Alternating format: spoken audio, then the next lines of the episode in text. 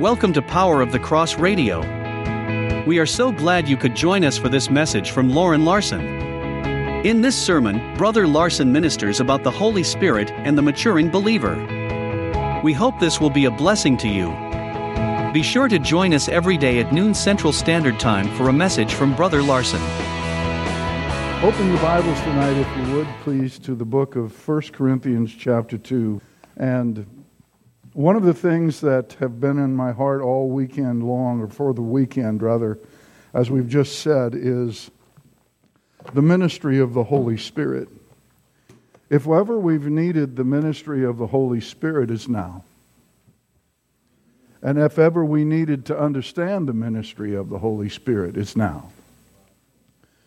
I stand before you as someone who has been baptized with the Holy Spirit with the evidence of speaking with other tongues. I believe in the baptism with the Holy Spirit, and I believe that He is able to do far more in us than we allow Him often times.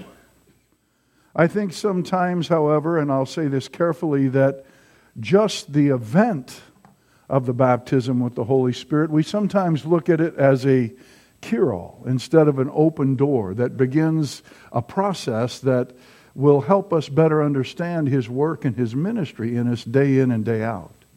The power of the baptism with the Holy Spirit is for the equipping of the individual for service so that we might carry out the work of evangelism in the world today. That's why the power of the baptism with the Holy Spirit is so important. But oftentimes we seem to neglect some of the uh, how shall I say, housekeeping work of the Holy Spirit. We fail to understand His work. And while we want everyone certainly baptized with the Holy Spirit this weekend, we also want us to come away with an, a better understanding of the Holy Spirit and how He works and what He does, what He's been sent here to do. 1 Corinthians chapter 2, verses 6 through 14. Paul the Apostle would write, and he said this Howbeit, we speak wisdom among them that are perfect. We'll need to define that. Perfect here doesn't mean sinless, it means mature. It means that Paul wants to speak a word to people that ought to be able to understand it in order to grow. Yet not the wisdom of this world, nor of the princes of this world that come to naught. You have to understand that there's nothing in this world that men can add to the gospel to make it better. Only thing that we can do is add things to the gospel to dilute it, pollute it, and corrupt it. And Paul didn't want the wisdom that came from the world nor the princes of the world. Verse 7 But we speak the wisdom of God in a mystery. The gospel is a mystery. It's a mystery because of its simplicity. It's a gospel that a child can understand and experience. And adults oftentimes trying to make it more than God intended overcomplicate the simplicity that is in Christ and fail to operate in the power that can come when we maintain simplicity. But in order to experience the wisdom of the gospel, we have to have it revealed to us. We speak the wisdom of God in a mystery, even the hidden wisdom, which God ordained before the world unto our glory, which none of the princes of this world knew, for had they known it, they would not have crucified the Lord of glory. If the powers of darkness and the rulers of the world would have understood what the crucifixion of Christ was to accomplish, they would have never done it. But as it is written, eye has not seen, nor ear heard, neither have entered into the heart of man the things which God hath prepared for them that love him. Now, oftentimes we read this as a people, as a Christian, and we think about, oh, when we get to heaven, and who doesn't want to think about getting to heaven? We're going to see things that uh, we just can't even imagine. And, and I believe in that. But that's not what this text says, for look at the next line. But God hath revealed them unto us by His Spirit. So the things that God has prepared are not just heavenly, they're for us here right now. In this life, right now, these words, eye has not seen nor ear heard, neither have entered into the heart of man the things which God hath prepared for them that love them. Do you know what God has prepared for you? Well, you should know. Uh, that would be a good time to say amen. Because it says here, but God hath revealed them unto us. How did he reveal the benefits of this redemption plan to us? By his Spirit. There we are. By his Spirit. For the Spirit searcheth all things, yea, the deep things of God. For what man knoweth the things of a man, save the Spirit of man which is in him? Even so, the things of God knoweth no man but the Spirit of God. Now, slow down and think just a minute. You know what you really think about and you know what you say. You know what you are on the inside, and you know how you really feel about something, but even your spouse doesn't always get an earful of what you're really thinking. Come on, somebody help me here. But your spirit knows really what you want to say. Your spirit knows really what you want to f- express. Your spirit knows how you feel. Am I right? Of course, you do. No one else does. But what if you could take your spirit and put it into me and then teach me how you feel? That's exactly what God did as the result of Calvary. He took His Spirit and placed it into you. He took his spirit that knows him in depth, knows everything about him, knows all that he feels, knows all that he knows. And in order to teach us about himself, he placed his spirit in us. Do you know what you have as a believer? Do you understand what salvation gives you? Do you understand that God in the world, before the world, decided that in his plan of redemption, he would have his son die so that he would be able to legally place his spirit in a people that don't deserve it, earn it, or labor for it. The blood of Christ paid the price for you to receive the Spirit that now lives in you and is ready to reveal to you everything you'll ever need to know about God. What a plan! What a plan! What a plan! Excuse me while I get excited. It says, Now we, verse 12, now we have received not the Spirit of the world but the Spirit which is of God, that we might know the things that are freely given to us of God. God has a lot of things that He's not going to tell us. Excuse me, I'll preach over here. There's a lot of things that God just isn't going to reveal.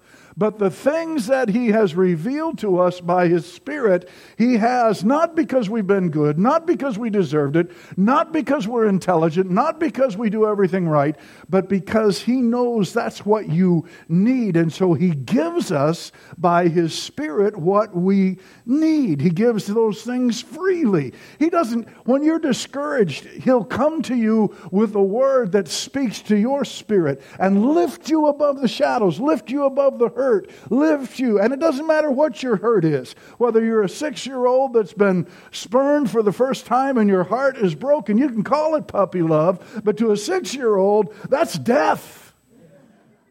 To a 40 year old, that's death. So no matter where you were, he knows how you feel. He can, he can, he knows exactly what you have to have when you have to have it. He knows what he's created you for, and he knows what you need to know. And God is in charge of the dissemination of wisdom and understanding, and he gives to each of us freely all that is required for us, what he gives to me, he may not give to you, and what he gives to you, he may not give to me. There's some things that we should share in common, like the gospel. I said, like the gospel, we should share the gospel. It ought to be a simple gospel. It ought to be a, a, a, gospel that really lends itself to a learning that takes place by the Spirit that speaks to us of the things of God. Verse 13, Paul said, Which things we speak? Not in the words which man's wisdom teacheth but which the Holy Ghost teaches. Paul said, My ministry is to teach the things that the Holy Spirit wants me to teach, the things that the Holy Spirit guides us to teach. Now, don't get all spooky on me. Ooh, and he doesn't change the content or the purpose of the gospel. The Holy Spirit is here to bring credit and grandeur and honor and glory to Christ. So he's going to lead us into the knowledge of Christ. There's a lot about Christ I don't know yet. I've been serving him for 35 years, and I feel sometimes like I'm just getting started because some of the things he reveals to me about me and about himself, I'm like, I should have known that 35 years ago. But the truth of it is, we learn line upon line, precept upon precept, here a little, there a little. The Holy Spirit gives us the things of God. And when the teachers that are around us are teaching properly and preaching properly, the Holy Spirit is able to do his job in a greater measure in the individual people that are in the church listening to the message. Which things also we speak, not in the words which man's wisdom teacheth, but which the Holy Ghost teacheth, comparing spiritual things with spiritual. 14, but the natural man, the natural man, the man that is either not saved or is operating in a carnal process, trying to live for God in the wrong way. In this text, tells us that everything that we learn about God, if it's proper, comes from the person of the Holy Spirit. He is not a wind, he is not a fire, he is not a dove. He is a person, just like the one seated next to you, a real live person. He is the person of the triune Godhead that came to represent the Godhead on this earth after Jesus left. He said, If I don't go away, he won't come. But if I go away, I'll send him to you. And it's our responsibility to come to know the ministry of the Holy Spirit that we might become what God wants us to become. So I want to minister tonight simply the Holy Spirit and the maturing believer. The Holy Spirit and the maturing believer. Let's pray. Heavenly Father, we thank you tonight for your Spirit. And we say it again, Father. We did it so poorly a moment ago, but we ask, come now, Holy Spirit.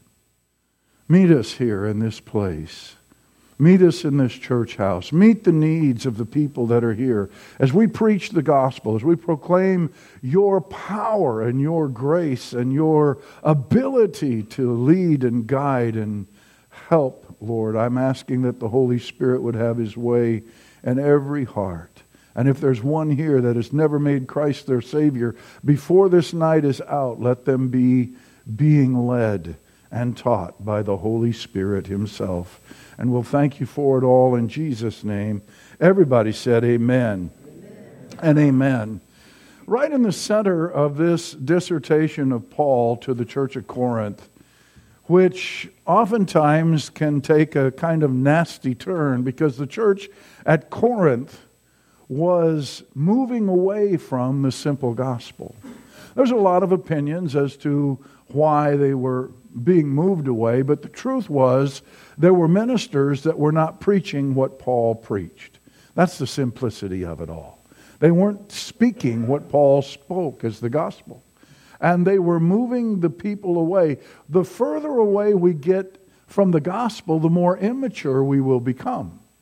And the more things that shouldn't matter to us in the church begin to matter, like the color of the carpet and where we put the drinking fountain and whether or not we meet at 1030 or 1045. Um, I'm preaching, brother, now. Amen, Brother Larson. We began to look at, as the church at Corinth did, preaching a gospel that was made up of men's wisdom, preaching what men think, not what God the Holy Ghost has taught, not what God the Holy Ghost has presented. You won't have any success in growing people up in your churches if you're not preaching what Paul was preaching, if you're not teaching what Paul was preaching, because Paul knew this. It wasn't just the words that he spoke, it was the intent of his heart and the direction that he pointed people in that brought about the ministry of maturing from the person of the Holy Spirit. So, as Paul begins to open up the first four chapters of First Corinthians, he's really fighting what others are preaching, and he just encapsulates it by calling it the wisdom of men. Uh, people in churches all around America preaching what men think and not what God has told us to preach. And when we do that, it might sound good. It might sound plausible. It might even sound religious. And if we can add a little style to it, hallelujah, glory, well, then we might fool people into thinking that what we had to say was the substance of the gospel. But let me tell you this the power of the gospel is when that it is actually preached, the power of the Holy Ghost gets involved and does things in the heart and mind of men that men could never do. Some people can get talked into being religious and coming church. I want to be introduced to the person of Jesus Christ, and that's why I come to church. Are you following what I'm saying? And it takes the ministry and the power of the Holy Spirit to bring men to Christ and then to keep men focused on Christ. And so Paul is trying to present the gospel in the first four chapters. He, he tells the church at Corinth and the, and the men that were preaching, be careful how you build because you can't preach on or build on anything except Jesus Christ. He's the foundation of it all. You've got to preach on Him. That's what you want to introduce people to. If you want the Holy Ghost to move in your church, preach Jesus. I said, if you want the Holy Spirit to move in your church, preach the redemption plan of God.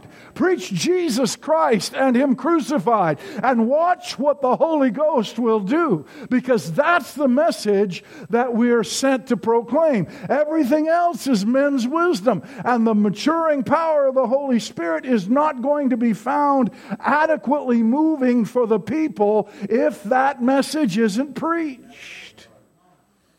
The first four chapters, I don't have time to go over the whole four chapters. We'd be here until tomorrow. But you, you weren't going anywhere anyway. But no, I won't, I won't do that to you. But if you study the first four chapters, you'll see that he even come, listen, you'll see that he even comes to us and says, You're the temple of the Holy Ghost. And then he says to the teachers and the preachers, Beware, because if anybody destroys the temple, and I know what we've done with that. We've said, Oh, we destroy the temple by smoking cigarettes. No, you don't either maybe too many Snickers bars. You destroy the temple, the place that God lives, by bringing it false doctrine and you tear down the fabric of the individual who's supposed to be growing in Christ because you're not preaching what needs to be preached so that the Holy Spirit can mature the body of Christ and conform them into the image of Christ. You're not preaching what Paul is preaching. Therefore, what you're doing is you're destroying the temple of God. The place that God wants to dwell is not being matured, it's being destroyed by false doctrines by the wisdom of men.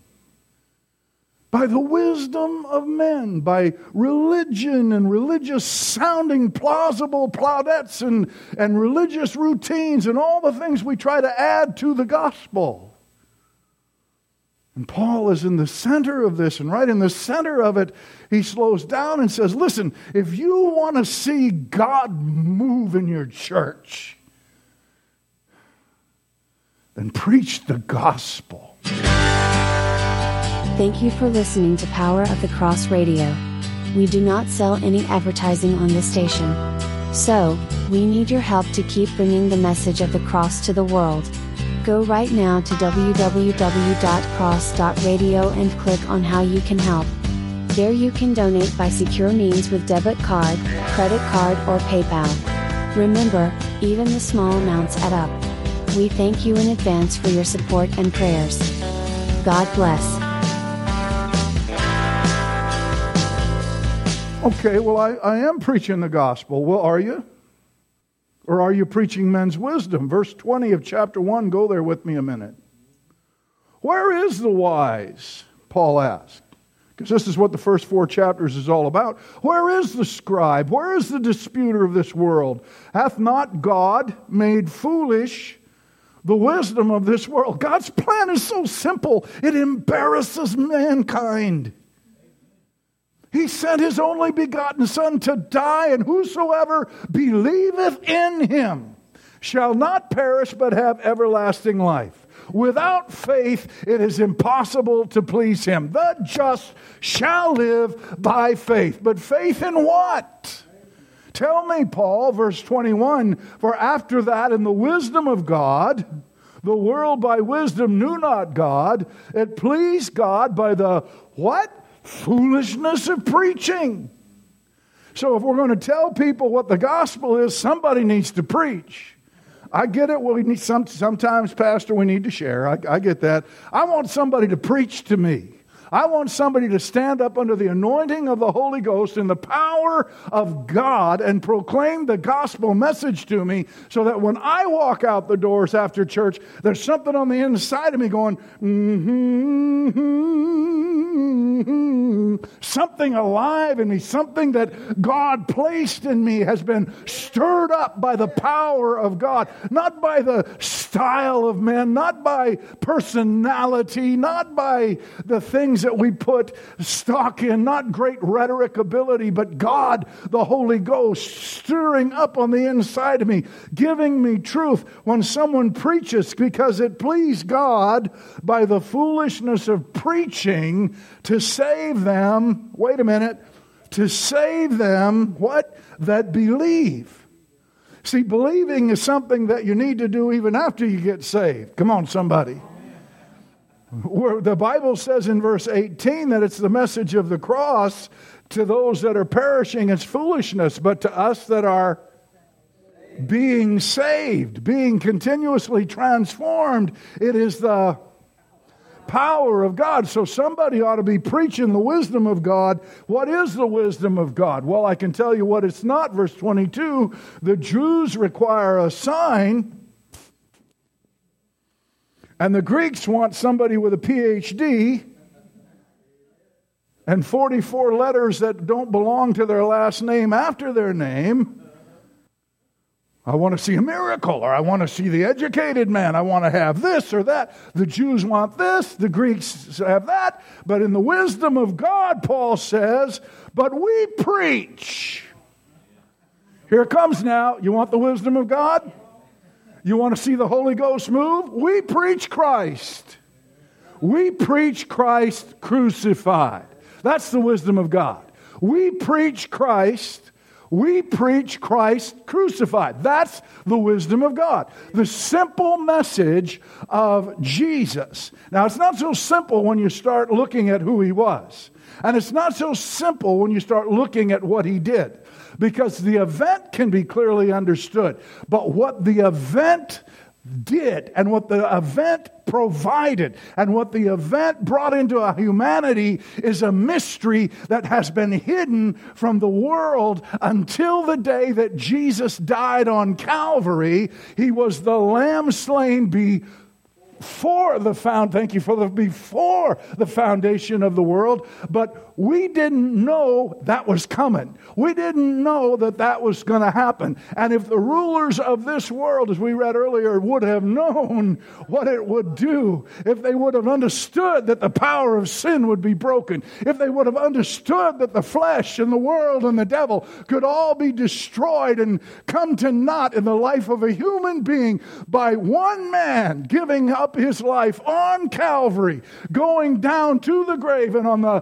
third day raising up and ascending to the right hand of the Father, and on the day of Pentecost, sending back the third person of the triune Godhead to live in all who would believe, so that that person of the Godhead could begin to teach them. Teach them what? Rules of religion? Rhetoric?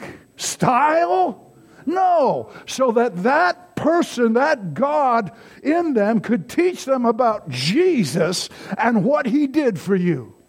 Jesus and the depths of what he has accomplished for you. Eye has not seen, ear has not heard what God has prepared for those that love him. But his spirit you see it? His Spirit is ready to express to you and teach you what it is that Jesus really accomplished for you. We say Jesus died on the cross for me. He did. But what does that mean? What did that do? What did in the, in the, in the whole of humanity, what did that accomplish? If you haven't dug down to the depths of the, of the, uh, of the, of the huge hole that lies beneath the cross, if you haven't climbed the heights of what it means to know the person that died on that cross, then you haven't really understood all of the gospel yet and you're and you're you know you're ready to go this way and that. But wait, are you? Are, am I am I making any sense to you at all? I'm trying to get you to preach and to hear the message that causes the Holy Spirit, who's been given to every believer, to move. You want a revival? You need to hear about Jesus. Well, I know about no. You you got. I know what it is. You you went to Sunday school and you remember the little felt figure in your Sunday school class where the guy put it on the board. Some of you don't know what I mean, but okay. But you, they put it on your iPad now, and they. The Son of God came to earth. The Son of God took on the habiliments of humanity, the Son of God. Why? When you see him, he told Philip, he said, When you've seen me, you've seen the Father. It seems to me I might want to take a closer look. Come on, somebody. It seems to me that I might have missed a few things in Matthew, Mark, Luke, and John. Maybe I need to spend a little more time in the text. Maybe I need to look a little bit closer and find out how he responded and how he acted and what he thought and what he said. Maybe I ought to listen to his preaching a little bit closer because he, when I see him, when I see him, then I see the Father. When I, because he was the member of the Godhead first that came to do what? To reveal the Father to me. When you see me, you've seen the Father. So maybe I need to cuddle up a little closer at night with the person that loved me and gave himself for me. And maybe, just maybe, Pastor, I need to find out a little bit more about the cross, other than the fact that he died. It was there that the power of the sin nature over us was broken. It was there that the power of the flesh was broken. It was there that the penalty for sin was paid. It was there that where freedom from laws and religion and routines as a means of relationship with God was forever cast aside. And now, by faith, I get up every morning and I don't earn my relationship with Him. I know I'm in relationship with Him because without faith, it is impossible to please Him, and the justified ones shall live by faith. What am I getting excited about? What Jesus brought to me. What He brought to me the Holy Spirit, if that's what you're preaching, let me get back to my text. If that's what you're preaching, then, Pastor, you are opening up the door for the ministry of the Holy Spirit. If that's not what you're preaching, you close the door, not completely, because God will not let his children go absolutely starvation hungry. He's just that good. I said he's just that good. But at the same time, if I want to mature, okay, are you with me? Am I, are we okay on the same page? All right. So when he says, verse 6, how by, howbeit we speak wisdom among them that are perfect, he's just simply saying there's a group of people that I want to speak to, that I can speak to, that are able to grasp the truths of God. And I determined not to preach anything but Christ and Him crucified, so that their faith might stand, listen, in the power of God. It's one thing to believe, it's another thing to have the Holy Ghost as your backup. It's one thing to have faith, it's another thing to have the Holy Ghost have your backup. When you are about to give up on the whole thing and you're down and your face is in the mud, and like I said earlier, all of a sudden something supernatural on the inside of you won't let you quit, won't let you stop. Said, Get up, boy. And, and even though you'd rather lay there and die because you went ahead and did the wrong thing, you made a mistake, you bit off a big piece of stupid, and, and, and there was nothing left but dishonor and disarray. And God the Holy Ghost said, Uh uh-uh. uh it ain't over till I say it's over. See, that's power. That's your faith standing in the power of something that goes far beyond willpower, mental ability, education. Are you, are you, are you seeing what, what I'm trying to say to you? So Paul said, This is what I'm preaching and what I'm teaching, and I want to tell you about the wisdom of God. But I speak, verse 7, wisdom in a mystery. And again, the mystery was that redemption plan of God that makes no sense to the world. 2,000 years ago, a Jew got crucified on two slabs of wood outside of Jerusalem, and if you'll put your faith in him, you'll have eternal life. Do what? A man was crucified outside of Jerusalem 2,000 years ago. And if you place your faith in him, you'll be eternally saved. A failure to place your faith in him brings damnation forever. Years and years ago, and I, I, honestly wouldn't recommend this. If you do it, I'll leave it up to you. But we took groups down to Mardi Gras to witness to people were, that were at Mardi Gras. You know, um, can I just suggest that it might be better to get the drunks when they're sober? And a lot of times, uh, Christians, that's the only reason we ever get to see Mardi Gras is when we go to preach to the drunks that are at Mardi Gras. Well, anyway, we went down, and, and the funny thing is, is that every year down at Mardi Gras, and I know there's people that do it out of a, a love for God. I'm not, you know, you do what the Lord leads you to do.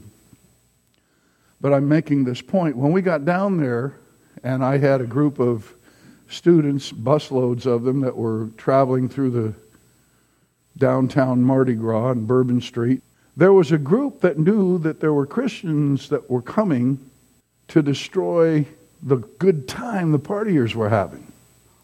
So all these Christians get organized and they come from all over the world to witness to the people at Mardi Gras. And so the people that thought that our message was foolish were there too. And they carried big placards saying, The frog croaked for your sins. And they looked for Christians to attack them. Now, that's what the world thinks of your salvation message. The frog croaked for your sin. To them, a man dying on two slabs of wood makes no sense. What are you talking about? The frog croaked for your sin. They made fun of it. They laugh at it. They ridicule it and tried to find fault with the people that were witnessing to the people that were there to party. The world doesn't understand our gospel because it's not naturally discerned. It has to be revealed by the power of the Holy Spirit. The night I got saved, the Holy Spirit entered into a room that I didn't invite him. I still don't know why he showed up, but I'm sure glad he did. Because he cut through the drugs and the alcohol and the unbelief and the hurt and the pain and the destroyed life that I had when I was 25 years old and said, Hey, there's something better for you. And showed me I was a sinner and pointed to Jesus. And all I could think to say was, if you would still have me. And he took me. And I became the temple of the Holy Spirit. And from that day to this, I'm still learning. I would like to think I'm mature or one of those quote, quote, perfect maturing Christians, but every now and then I've gotten off base because I started to look at something that was not the wisdom of God. And the wisdom of God, according to the Apostle Paul, is simple. I determined not to preach anything but Christ and Him crucified. So that your faith would be centered in Christ and Christ alone. It's there that the Spirit can start and be- to begin to reveal. Again, verse 9 eyes not seen, ears not heard, but God hath revealed those things which he hath prepared for us now by his Spirit. And we, as believers, verse 12, have not received the Spirit of the world, but the Spirit which is of God, God's Spirit. It came from God. It's God's Spirit. Same analogy. He took His Spirit out of Himself and places it into you. This is New Covenant theology. This is New Covenant promise. God said, I'm going to have a covenant that's nothing like the old one. I'm going to give you a new one. And every one of you are going to know me. How in the world could that happen? By Jesus Christ going to the cross. By him paying the sin debt so that your sin and mine could be completely taken away, not just covered, but taken away, which made us the candidate for the potential power of the Holy Spirit who could now live in us. Before the cross, the Holy Spirit couldn't live in men. But because of the cross, when Jesus paid the price, paid the full price for your righteousness, he validated you as a temple of the Holy Spirit, not because you do the right thing, but because he paid the price. His righteousness is what God sees when he looks at you. You are hidden in Christ. You are complete in Him. And the only reason the Holy Spirit can work in any of us is because our faith is in what Christ did, and the Holy Spirit can take up residence within us because God sees us as His Son. You don't ever earn the moving and operation of the Holy Spirit through what you do. He's only there because of what Christ did. And the more you become aware of that and know that, the greater candidate you are for the moving operation, power, and teaching ministry of the Holy Spirit. If you want to know the deep things of God, you have to first embrace the basics. And the church hasn't embraced the basics. We run far and wide from Christ and Him crucified. And when I say that, ladies and gentlemen, I'm not just trying to preach a mantra, a term. I'm trying to get you to see that it is the person of Christ and the work of Christ that is all important. And if you can see that, then everything else of God, the deep things of God, can become yours as God sees fit to give them to you. Does that make sense to you? If you fully embrace that the only thing that makes you righteous is your faith in Christ, you are better understanding the mystery. And you become a candidate for the teaching ministry of the Holy Spirit. If you're rejecting that, and moving away from simple faith in Christ as the means of which all things are done and why God does everything that He does in your life, then by leaving the simplicity, you also quench the Holy Spirit. You grieve the Holy Spirit. You push Him away. You frustrate the grace of God in your life. Paul knew this. And he begs the Corinthians go back to the simplicity. Because in the simplicity is the complexity. In the simplicity are the two subjects that you will never fully, completely learn in this lifetime.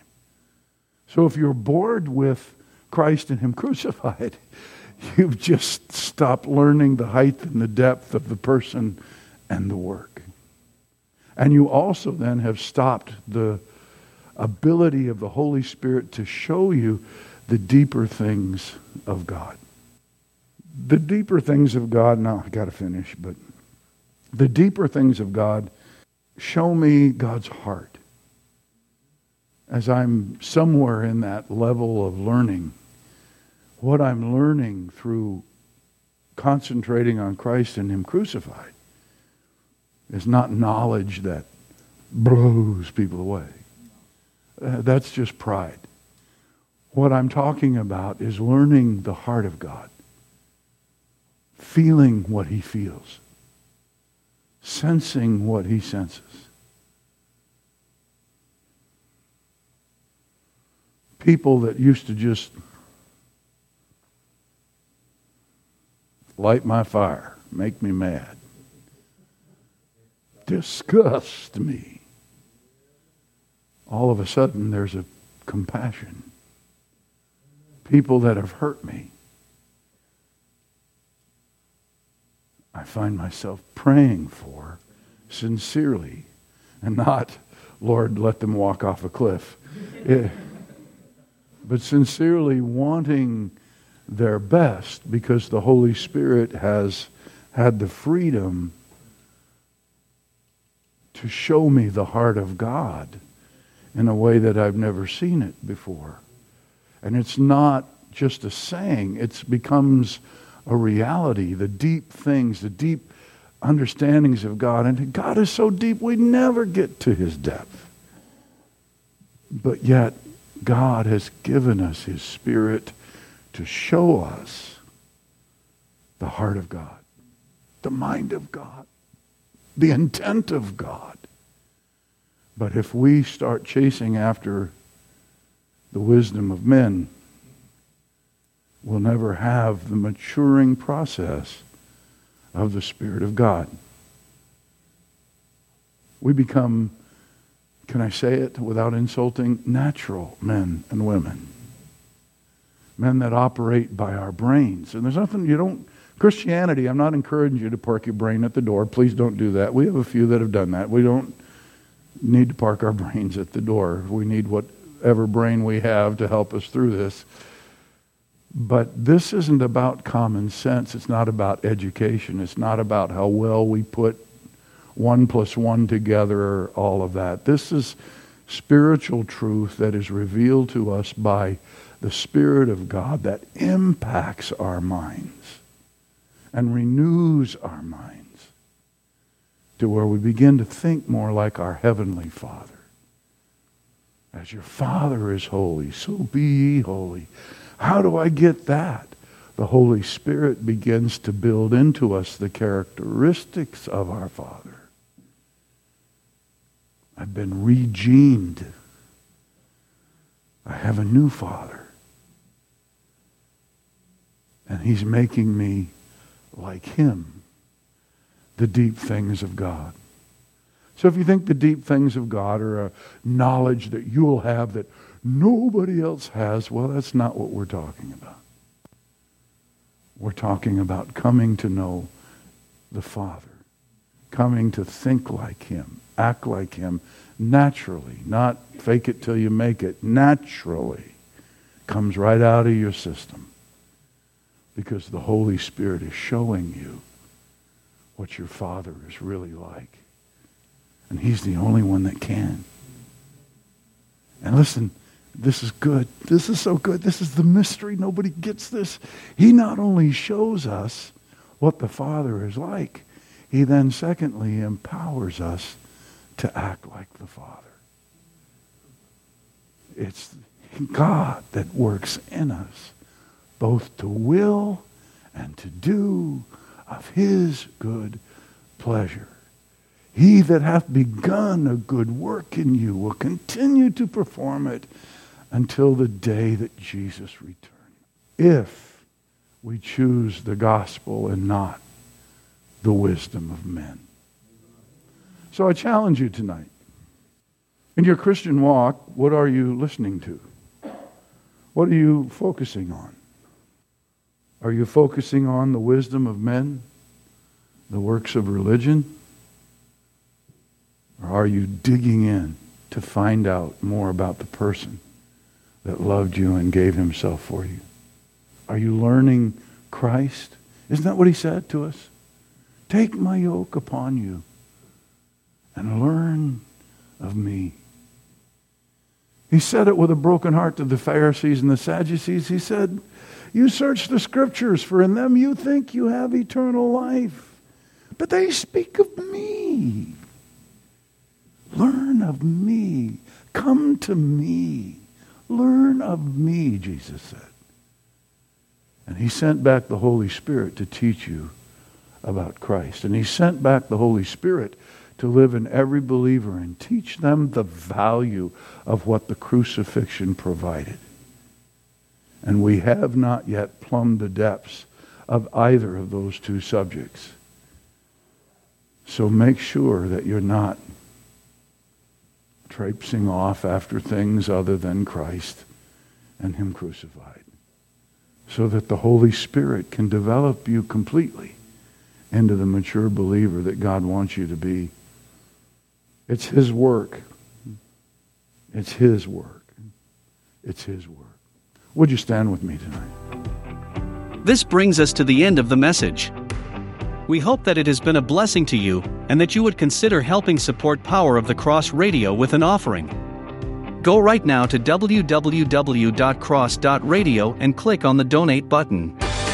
If you have prayer requests or comments, fill out the contact form on our website or email us at info at cross.radio. God bless and have a great day.